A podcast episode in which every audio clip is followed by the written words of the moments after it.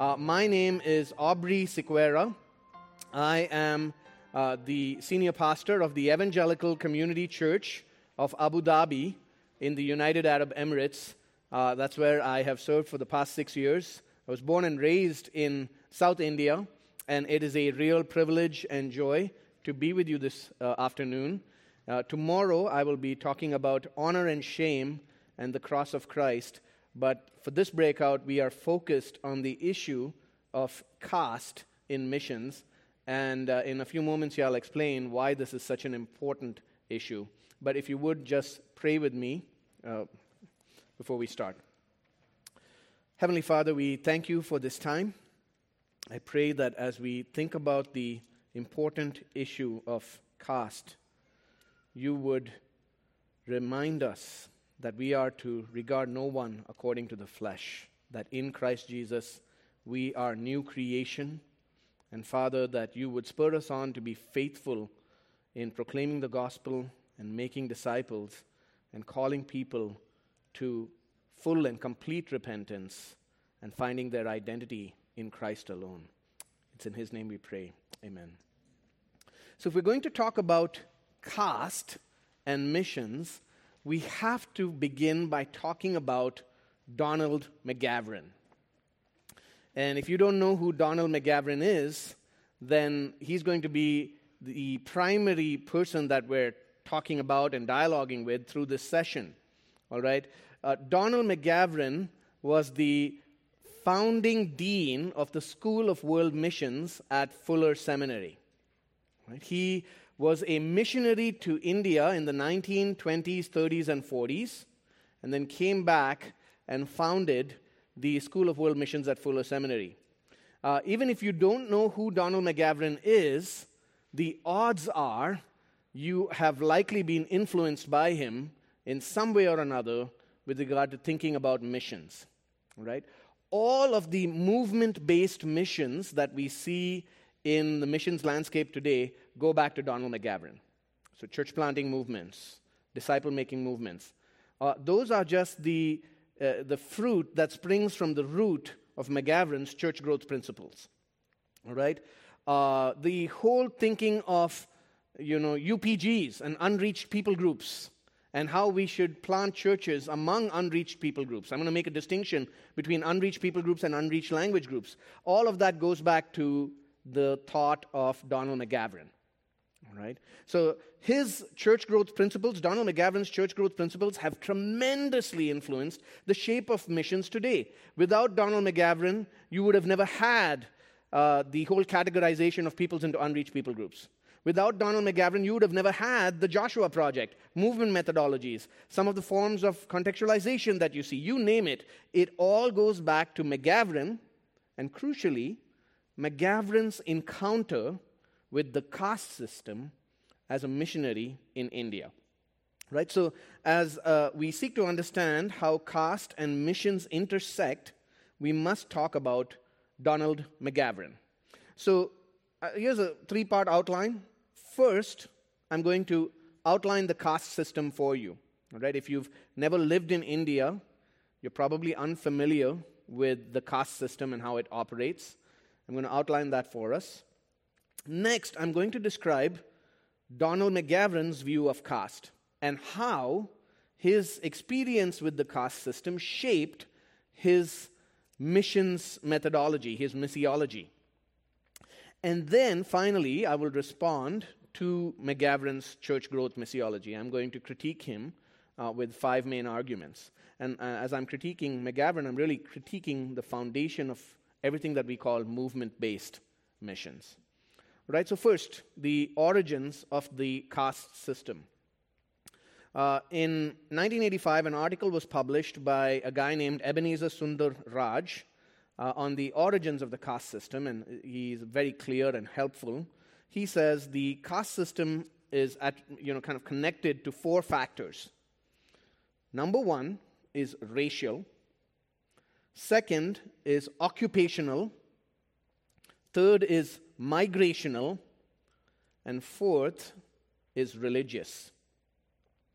Uh, Sundar Raj traces back the origins of the caste system to the invasion of India by the cent- by Central Asian people called the Aryans. Okay, the Indo-Aryans uh, came into the Indian subcontinent probably three thousand years ago. And as they invaded the land, as they conquered the existing population, the existing populations of India were dark-skinned. The Indo-Aryans are more light-skinned, right? Uh, the people who were not annihilated were enslaved. And they were subjected to an ethnic gradation based on skin color. That's the beginnings of the caste system, right? And then the Aryan desire to preserve the purity of their bloodline and their culture Uh, resulted in they, they begin to draw firm boundaries between peoples of these various grades of caste, right? They, uh, they prohibit intermarriage or any kind of social dealings with non-Aryan peoples. Uh, they then invented a theological system to provide divine sanction and to legitimize the subjugation of the lower and weaker populations. So the claim is that people of the higher castes are made from the head of the god, the highest caste, and then the next person is, you know, from the uh, trunk, and then finally the lowest castes are from the feet, and then you have these people who are then called untouchables. So uh, the enslaved people, people of lower caste, were forced to take up, you know, occupations that were lower in society, and uh, that begins to tie caste to occupational factors. Uh, people begin to migrate, entire groups of people begin to migrate to different parts of the country, and there you have migrational factors, all right? So at the top of the ladder is the priestly Brahmin caste, and then you keep going down all the way to the untouchables, who are really pariahs in society. This caste system was enshrined in the sacred scriptures of Hinduism. So it's been viewed now for three thousand years as a divinely sanctioned ordering of society. So this is crucial. Caste doesn't just give you an ethnic identity. It's not just tied to ethnic identity. It is also a socio-religious identity. Okay, it's vital to recognize that. Within this system, a person's caste identity carries with it your rank on the totem pole of human dignity. And it receives its impetus from the Hindu scriptures, the Vedas and the Bhagavad Gita. So it's part and parcel of the Hindu worldview. It's, it can't be separated from Hinduism. And it pervades India in every sphere of society. So in politics, business, industry, the nation is controlled by those of upper castes. Uh, I was uh, doing a little, I love sports. I love cricket, which is India's big sport. Um, Brahmins, the highest caste, right, represent five percent of the population of the entire country. But fifty percent of all cricketers who've represented India nationally are Brahmins. So the occupational aspect of caste means that certain occupations are reserved for people of certain castes. For, for instance, no person of a respectable caste will ever clean a toilet. That's reserved only for the lowest of the low. Uh, it also results in segregated neighborhoods. So if you go to India's big cities, even in the big cities, in the urban melting pots, you'll have people of different castes living in different apartment complexes, sometimes different neighborhoods. Lower caste people are employed as domestic servants by those of upper castes. Uh, the houses of upper caste people have separate bathrooms for those whom they employ. They will not use the same bathroom as someone of a lower caste. Um, usually they never sit down to eat with someone of a lower caste. If you're feeding your servant a meal, there are separate cups, plates, eating utensils that are used only by the lower caste servants that the upper caste people will never use. So it's much like apartheid, apartheid in South Africa, or even like racism in America prior to the civil rights movement.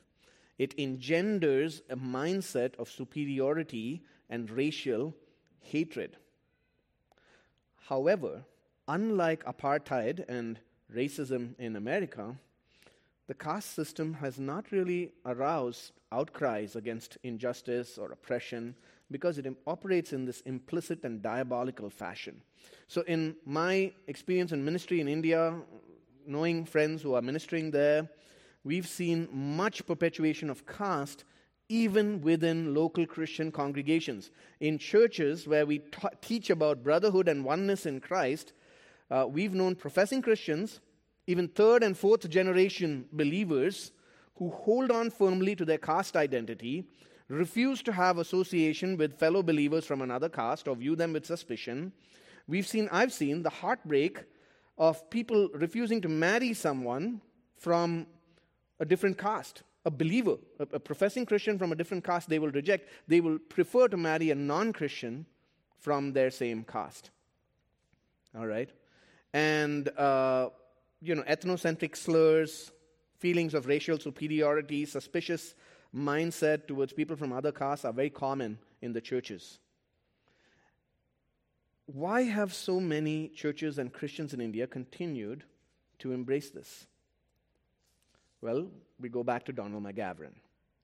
And even to this day, a lot of missionaries who are seeking to plant churches will operate with McGavran's assumptions. They will seek to plant churches along homogeneous lines, all right, of caste. They're working only within one caste, and so they'll plant churches along caste lines. Okay, McGavran's ideas, that's our next section here. We've outlined the caste system. Now we're going to talk about McGavran, caste, and his missiology. All of his ideas, all of his church growth principles, which undergird movement-based missions today, grew out of his missionary experience with the caste system. Uh, he argued that, and I would agree with McGavran, that Christian missions, uh, the, the primary goal of missions is evangelism, church planting. Right? We and we all agree with that. Uh, his goal was that we want to see maximum reconciliation of people to God. What he means by maximum reconciliation, in McGavran's writings, what he means is that numerical growth is always the will of God. And a primary indicator, according to McGavran, of the church's faithfulness is numerical growth. So that posed a problem then when faced with this entire barrier of caste. Because what McGavran found was that if someone comes to faith in Christ, they break caste, and then if they break caste, you have no further access to their family, to others in society whom they're connected with, uh, all of these things. What he found is if you allow people to keep their caste, and then you try to do what he called evangelizing people in groups, this might lead to faster growth. So out of this grew McGavran's fundamental tenet of his church growth principles, the church growth movement, what he calls the homogeneous unit principle. All right, the homogeneous unit principle is not just foundational for McGavran's thinking, it's foundational for a lot of movement missiology today. So what McGavran says is that where people in societies, where people consciousness is high, like the castes in India, he says the decision to become Christian is primarily a racial problem rather than a theological problem. Okay, I quote, he says, people refuse Christ not for religious reasons, not because they love their sins, but precisely because they love their brethren, end quote. He argues if you want the church to grow in evangelism, then, again, listen to McGavran's words, the main problem is how to present Christ so that men can truly follow him without traitorously leaving their kindred, end quote. And so his solution then is this. He says, we must, I quote, enable men and women to become Christians in groups while still remaining members of their tribe, caste, or people, end quote. So that means Indian converts to Christianity should not be required to renounce their caste, but they should ma- maintain it alongside their newfound Christian faith. He says we should, you know, concede to people's preference to become Christians without crossing racial, linguistic, or class barriers. So McGavran advocated forming churches that he calls one-people churches. Basically, mono-ethnic churches of single-caste units. Not just mono-ethnic, mono-caste. Right? And he says, if we don't do this, we are going to win only a few individuals to Christ here and there. We won't see multitudes come to faith. Um, I will be clear, McGavran is not arguing that they continue to hold the Hindu theological system. So he, he is, his argument was, let's not let's do away with the Hindu theological defense of caste, but let's just keep the social structure. And then after people become a Christian and they're still holding on to that caste, eventually we'll nurture them towards brotherhood and oneness and all of that. So his goal, rapid multiplication, faster growth, numerical growth. His problem, the caste system and the barriers it erects. His solution, let's just accommodate that caste system in everything that we do. Okay? So that's McGavran's thinking, and you can see the, the connections to both the unreached people group thinking, which groups people, again, along these lines, uh, the movement-based thinking, which says you should plant churches along for, among unreached people groups along monoethnic lines. Don't try to mix this or it'll slow things down. So let me critique McGavran now, and I'm going to critique him on five fronts.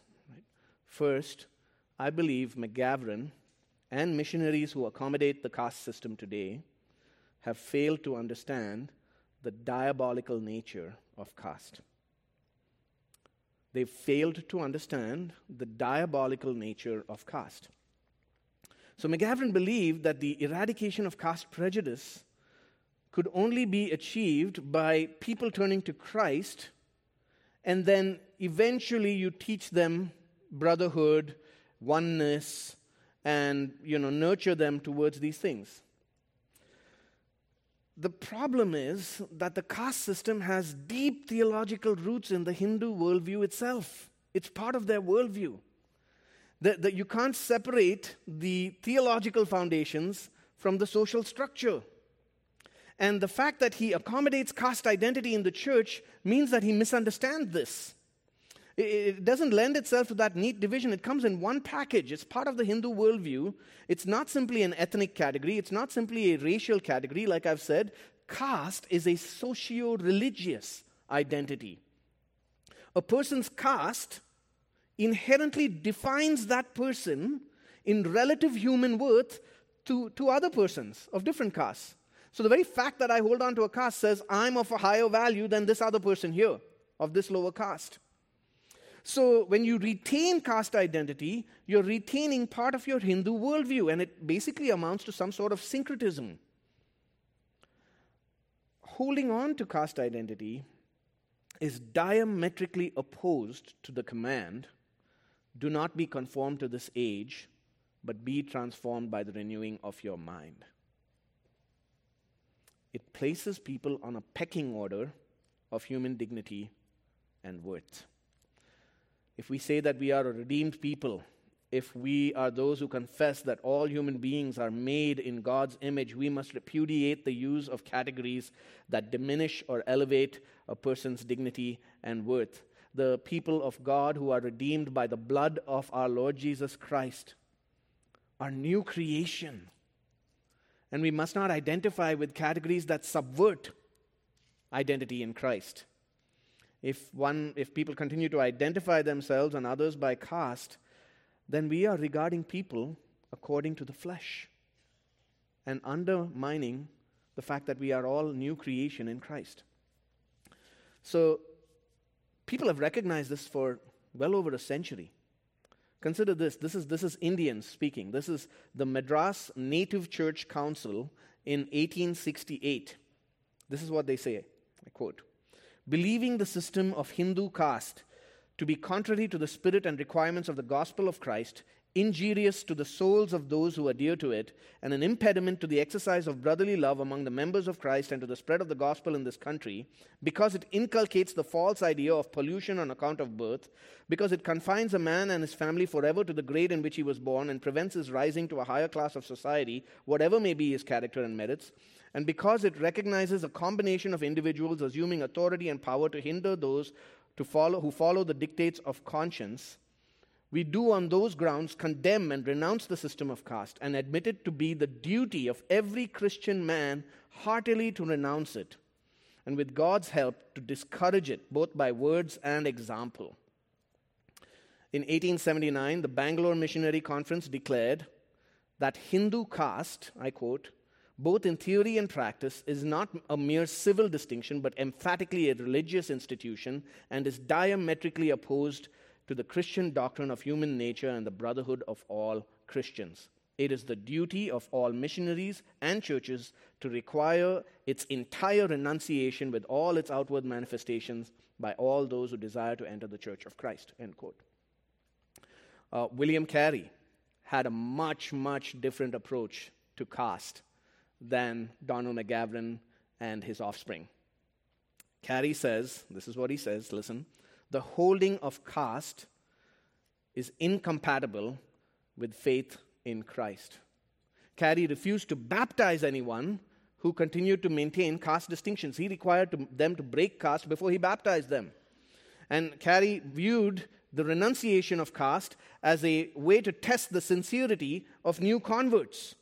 Carey calls caste one of the strangest chains with which the devil ever bound the children of men.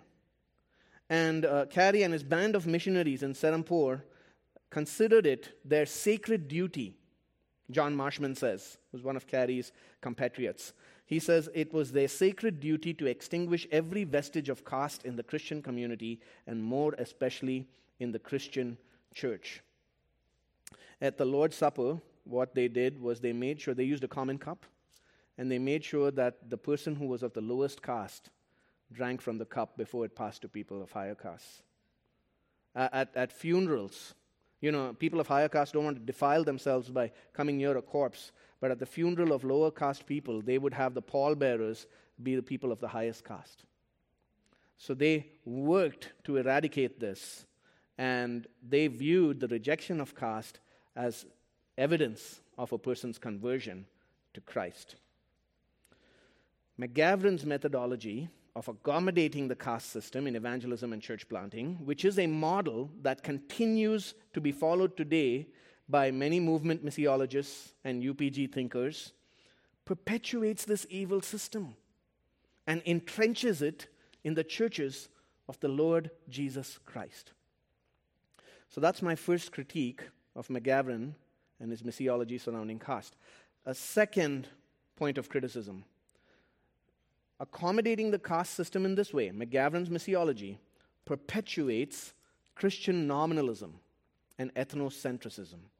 It perpetuates Christian nominalism. McGavran constantly liked to speak of group conversions and people movements to Christ. We want to foster people movements. We want to foster people converting to Christ in, in droves as a group. And uh, what happens there is you're lessening the requirement of obedience to Scripture. Uh, it reduces the call to repentance. Right? It records people as having made decisions for Christ and counts them then as Christians without having addressed the root of their pride and their sin. And all of these people movements, McGavran himself acknowledged, you know, yeah, there's not a lot of it that remains much after, but look at all this. Look at the numbers. Uh, he constantly pointed to uh, northeastern India and certain states there where he said there were great people movements among the tribes. And almost everyone who has labored in India, most Christians will tell you, what you see there is a lot of nominal Christianity. Um, This is an Indian theologian I'm going to quote. This is Ken Yannickan in nineteen eighty-five, all right, speaking of this problem. He says, in our zeal to report numbers, we have left congregations to continue to follow their Hindu thinking, and apart from a change in name and place of worship, there is little difference between the so-called Christians and their Hindu neighbors, end quote. When you soften up the gospel message and when you begin to accommodate false worldviews, you end up with Christian nominalism, nominalist, nominalist Christianity, and false converts, which then leads to our third point of criticism. My third point of criticism is that McGavran's missiology is built on a defective theology of conversion, a defective theology of conversion. It falls short of the biblical teaching, particularly in regard to the call to repentance. McGavran wants to make it as easy as possible for people to become Christians, he says. So let's remove this obstacle of needing to break your caste or renounce your caste. Let's continue to maintain that in order to foster what he calls, quote-unquote, Christianiz- Christianization of people in entire castes, creating a people movement. McGavran was the first one to talk about, let's go to receptive people and receptive societies. Okay, so all of the thinking of person of peace and all of that that you see today, if you're familiar with those things, goes back to McGavran. McGavran says, well, everybody has mixed motives when they come to Christ. He says many people become converts because they perceive in Christianity the opportunity to be- become better off and rise up in society. And he says that's fine. Let's let them do that. Let's let them come to Christ with mixed motives. That's evangelism, step one. And he says, okay, we have this later stage, step two, which is nurture and perfection. And there we begin to teach them, you know, what it costs to follow Christ and all of this. So first things first, McGavran fails to see conversion as the supernatural work of God, by which the Spirit of God brings dead people to life through the gospel message, brings them from darkness to light and from idols to serve the living God. There are no mixed motives when you encounter Christ and Him crucified and behold the risen Christ through the preaching of the gospel. He, McGavran wants us to use effective methods among receptive peoples. Well, they're receptive for the wrong reasons. And McGavran's model of conversion has no place for repentance. Repentance involves the renunciation of caste identity, the renunciation of ethnocentric pride. The Bible will not allow us to separate the call to conversion to Christ from the call to absolute submission to Christ as Lord. If you're in Christ, you're a new creation. You regard no one according to a worldly point of view. And that doesn't wait until a, you know, post-conversion, later nurturing stage. That begins at the very beginning. We lay the axe to the root of ethnocentric pride when we call people to come to Christ. That's the central sin that you need to call them to repent of. That's the biggest sin of the culture. So, to say that the church can allow people to convert to Christ without repenting of casteism at their conversion is like saying we should allow active K K K members to convert to Christ without repenting of being Ku Klux Klansmen. Let them wear their hoods and worship in church. Uh, listen to this testimony from uh, a dear friend of mine who's pastoring in South India. He was a high caste Hindu and uh, was brought to faith uh, by the Lord Jesus Christ, and he pastors a congregation today. He says this, after I became a Christian, I developed a great aversion to the caste system. Under the influence of the caste system, I had developed a very ethnocentric mindset. I could think only of my family and my community, the Brahmin community, and relating to anyone outside my community was never easy, never natural. But when the Lord saved me and brought me into His family, He gave me a love for the diversity within the church. For the first time in my life, I was able to relate with people from different linguistic and ethnic groups. In my college Bible study group, I had the privilege of being mentored by a Tamilian who was from a lower caste than mine. A Marwari brother, this is merchant caste, uh, from Rajasthan taught, taught me how to have my personal quiet time with the Lord. Another brother from a different caste taught me how to lead group Bible studies. For the first time, I considered the saints from the northeast part of India, many of whom were from different tribes, as my dear brothers and sisters for whom I must lay down my life. I experienced the truth of the words of the Apostle Paul in Galatians three, there is neither Jew nor Greek, there is neither slave nor free, there is no male nor female, for you are all one in Christ Jesus.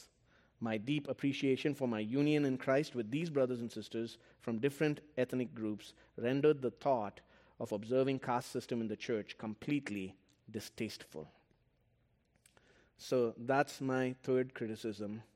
Is McGavran has a deficient theology of conversion. This brother's statements represent what happens when a person is born again. You love the brethren. God puts this love in our hearts for those whom Christ has bought with his own blood to be members of our family. Next, criticism. McGavran fails to teach the cost of discipleship. He fails to teach the cost of discipleship. McGavran believed that we should propagate the gospel in ways that make it easy for people to accept Christ. The biblical evidence shows that the call to discipleship is exactly the opposite. He says we want them to become Christians without traitorously having to leave their kindred. At the same time, the Lord Jesus calls us to the possibility of being ostracized and excluded by our kindred. For instance, what did Jesus say? He says that all who follow him would be hated for his name's sake, that we would find enemies among those of our own household, but we must embrace the cross and follow him in spite of all of this. Read Matthew ten, verses thirty-four to thirty-nine. The New Testament repeatedly teaches that persecution and exclusion is expected for followers of Christ. Let us go with him outside the camp, bearing the reproach that he endured. We follow a rejected Messiah. All of these themes are conspicuously absent from McGavran's writings. Now, on the one hand, the New Testament authors do commend family relationships and responsibilities, but they don't concern themselves with the question of how people can become Christian without leaving their kith and kin. Conversion to Christ always involves a choice between allegiance to Christ and allegiance to your earthly ties. In the church growth literature, it looks to me like the pragmatic desire for rapid growth and multiplication suppresses this biblical expectation of being ostracized for the sake of Christ. When McGavran says it's, it's a social problem, he's trying to get around the social problem. He doesn't recognize that the social problem is a theological problem. Do you see? The Bible makes it clear that this social problem that you face of being ostracized when you convert to Jesus arises from a theological problem. People are in rebellion against the living God. They harden their hearts to the truth. They are blinded by the god of this world so that they fail to see themselves as sinners, equally worthy of condemnation as anyone else, and in desperate need of a savior. Their ethnocentric mindset leads them to reject those who would renounce this kind of thinking. So the problem is not social. The problem is profoundly theological.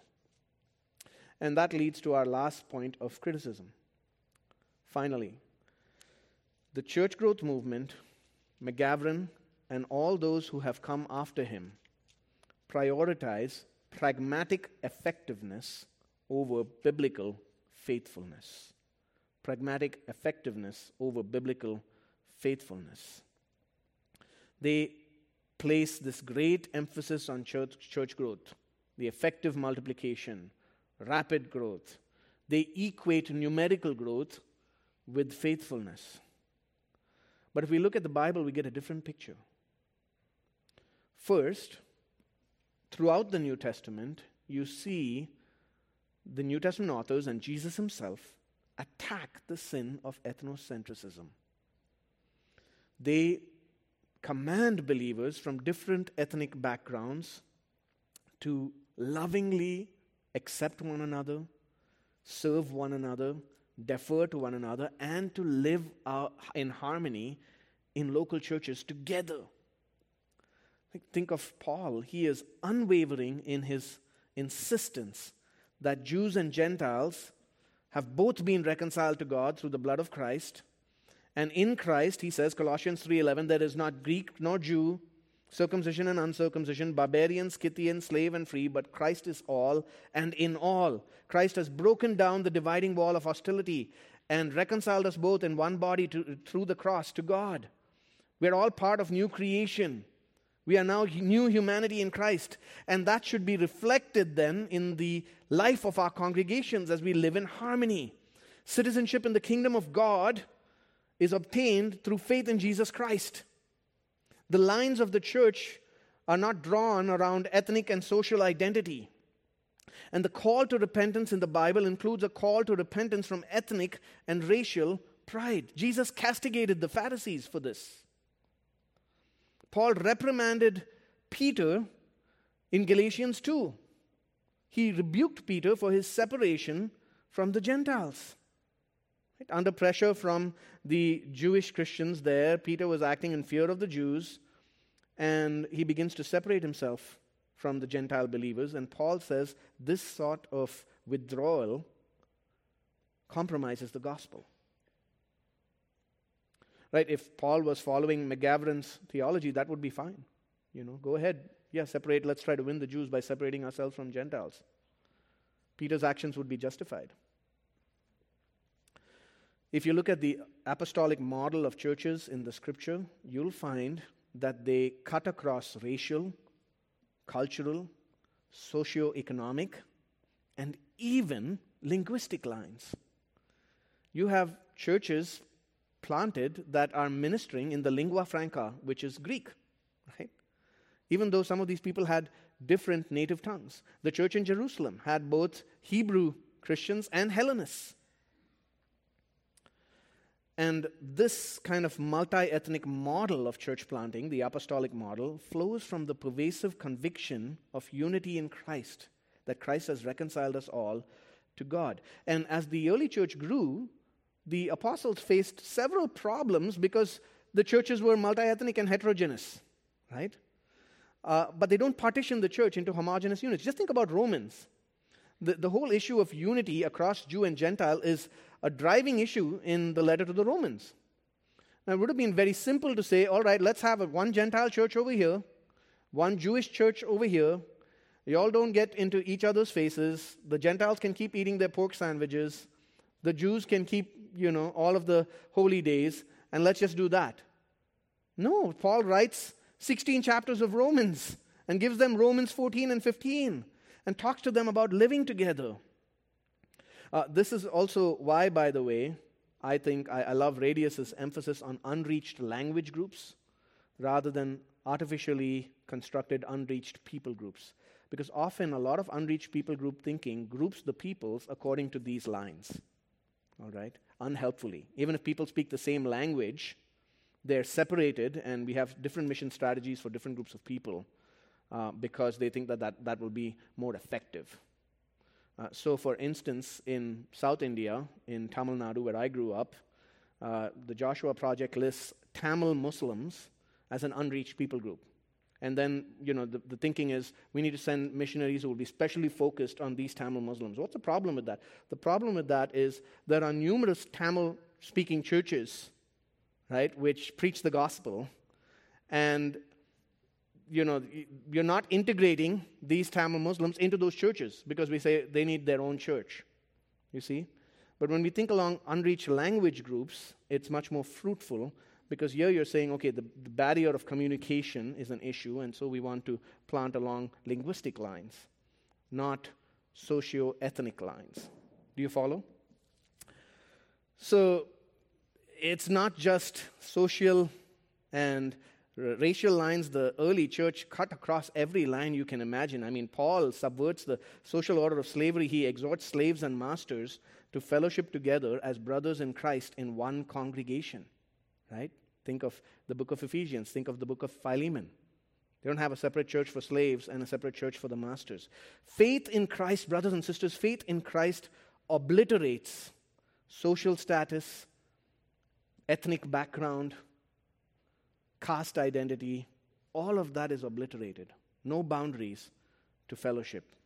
James commands that there should be no partiality or special treatment given to those who are rich. He assumes that the rich and the poor will fellowship in unity rather, be, rather than being separated. All of this is compromised in the pragmatic desire for rapid growth. So do you see how pragmatic consider- considerations here eclipse biblical faithfulness? Now, strangely enough, they try to justify their methods by pointing to the Scriptures. So uh, if you read Donald McGavran, he will say the New Testament congregations were strikingly mono-ethnic. And he'll say, if you look at the book of Acts, you know, the apostles planted churches first among the Jews and then later among the Gentiles, and these were separate. And I want to say that's just a complete misreading of the book of Acts. Uh, he misses the salvation historical progression in Acts, all right? The reason that it begins with the Jews and then goes to the Gentiles is because it's a salvation historical movement. By that I mean that the Jews had the Old Covenant scriptures. Jesus is the fulfillment of those scriptures. Uh, God is beginning to regather his people into his church, and then the gospel goes forth to Gentiles because in Christ, new Israel, all who are in Christ, is composed of people from both Jew and Gentile. Right? So there's a clear salvation historical movement in Acts, the unfolding of God's redemptive historical plan, which McGavran takes his own preconceived framework and plops it on the text to justify what he's already did, already decided to do. So, in conclusion, the ap- apostolic model of the church shows us it's unacceptable to partition churches along caste lines. It raises up dividing walls where God has torn them down. It reinforces the status quo of caste-stratified Indian society, and it compromises the witness of the church. David Smith writes, "It was precisely the heterogeneous, multi-ethnic nature of the church which made an impact on the divided Roman world and led to the growth of the Christian movement," end quote. I see this in my context. We have a church with people from over forty-five nations, and when I'm witnessing to my Muslim friends, they are always, always amazed at how all of these people live in love and harmony with one another. I have a Muslim friend uh, whom uh, who came to a wedding at my church, and uh, this was an Indian brother and sister getting married, and the wedding coordinator was Uh, a white, American, blonde-haired, blue-eyed sister. And, you know, at the wedding reception, she's running around, doing things, and my Muslim friend and his girlfriend were both there, and he leaned across the table, and he said, uh, Aubrey, I wanted to ask you, this uh, blonde lady, is she paid? Is someone you hired to do this? I said, uh, no, she's a member of our church. Why is she doing this for these Indian people? I said, uh, because of the love of Christ. And his girlfriend sitting there says, maybe we should convert right away. Friends, a pragmatic desire for rapidly growing and multiplying churches should not lead us to compromise the unity that Christ has purchased with his own blood. May it be so in all our labors that we keep ourselves faithful to God's word, and that we see people from every tribe and tongue and nation embrace Christ as Lord and embrace one another as brother and sister in him. Amen. May I pray for us. Heavenly Father, we thank you for the glorious work of your Son, our Lord Jesus Christ, and how you are saving your elect from every nation. We pray, Lord, that we would be faithful in calling people to repentance, and a repentance that involves submission to the Lordship of Jesus Christ and embracing our identity in him and him alone. In Jesus' name, amen.